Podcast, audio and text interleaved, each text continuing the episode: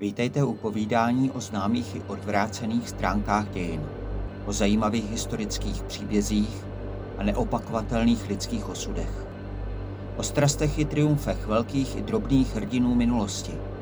Vítejte u podcastu Dějiny temné i tajemné. Severočeský Faust, Ďáblův doktor, Faust Jizerských hor či Černokněžník ze Šumburku. Taková přízviska se pojí se skutečnou historickou postavou Jana Josefa Antonína Eleazára Kytla, proslaveného jako doktor Kytl. Mystérium obestírající jeho život ještě posiluje objev tajemné knihy. Jeho příběh vstoupil do české mytologie a množstvím pověstí, jež se spojují s jeho jménem, se téměř vyrovná bájnému duchu Krkonoš Krakonošovi. Na rozdíl od něj je však tajemný doktor Kytl prokazatelně historickou postavou. I když vynést na světlo jeho skutečný život spod nánosu všech legend není jednoduché. Narodil se 7. prosince roku 1703 v tehdejším Šumburku, dnešní obci Krásná Pěnčín, jako druhorozený syn šumburského ranhojiče Jana Antonína Melchiora Kytla. Jméno Jan Josef získal při křtu v kostele nejsvětější trojice ve Bzí 13. února roku 1704. Třetí jméno Antonín dostal zřejmě později při vyřmování a jméno Elázár si přidal pozdější slavný doktor pravděpodobně sám v souvislosti s členstvím v třetím řádu svatého Františka jako řádové jméno po svěci Eleazárovi z Ariana.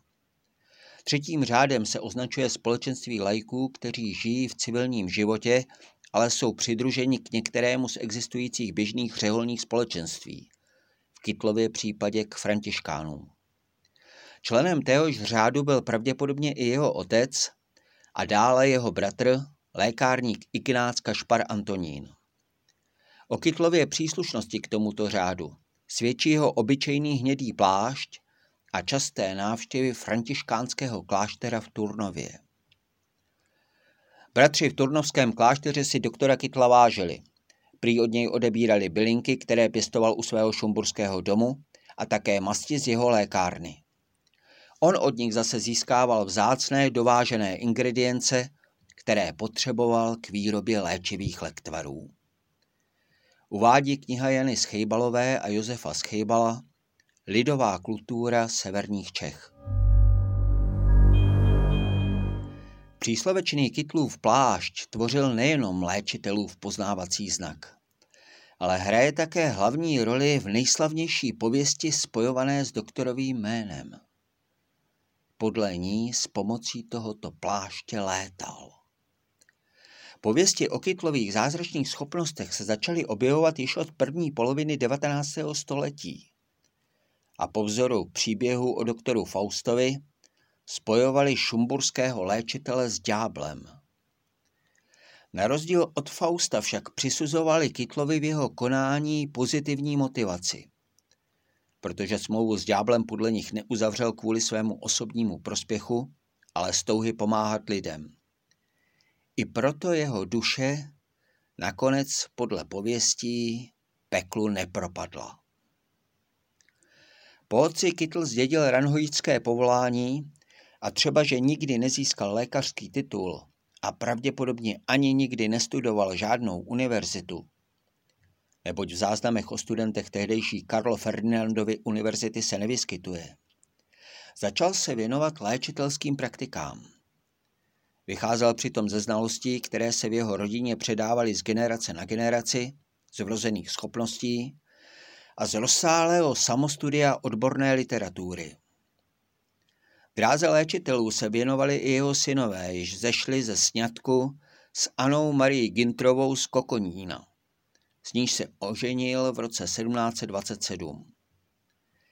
Kolik spolu měli manželé Kytlovi dětí, není jisté, protože jejich počet se v různých pramenech liší. Dospělého věku se jich však dožilo asi devět. Podle knihy Ivana Kazimoura Historie českého lékařství pochází první písemná zmínka o kytlových lékařských schopnostech z roku 1733, kdy jedna kronika zaznamenává, že vyléčil ženu jabloneckého starosty. Nejstarší tištěnou zprávu o lékařské praxi doktora Kytla pak přinesl údajně Jaroslav Schaller v díle Topography de Königreichs Böhmen z roku 1786, kde ho označuje jako známého botanika a lékaře. V roce 1747 měl Kytl obdržet od krajského grémia v Mladé Boleslavi titul Attestat Incorporationis et Approbationis, čímž získal možnost provozovat lékařskou a chirurgickou praxi. S touto praxí začal nejdříve v Železném Brodě v domě pod kostelem a později nechal pro sebe a svou rodinu postavit dům v Šumburku, jemuž se pro jeho velikost přezdívalo Burg. V něm si zřídil nejen lékárnu, ale také v něm ubytovával dlouhodobě nemocné. Traduje se, že léčil i tehdejší vrchnost.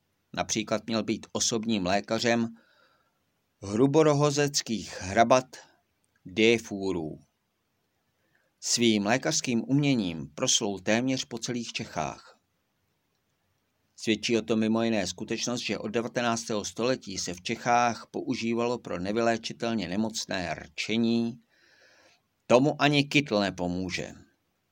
Podle odbornice na tradiční lidovou kulturu Lidie Petráňové bylo toto pořekadlo živé zřejmě již za Kytlova života.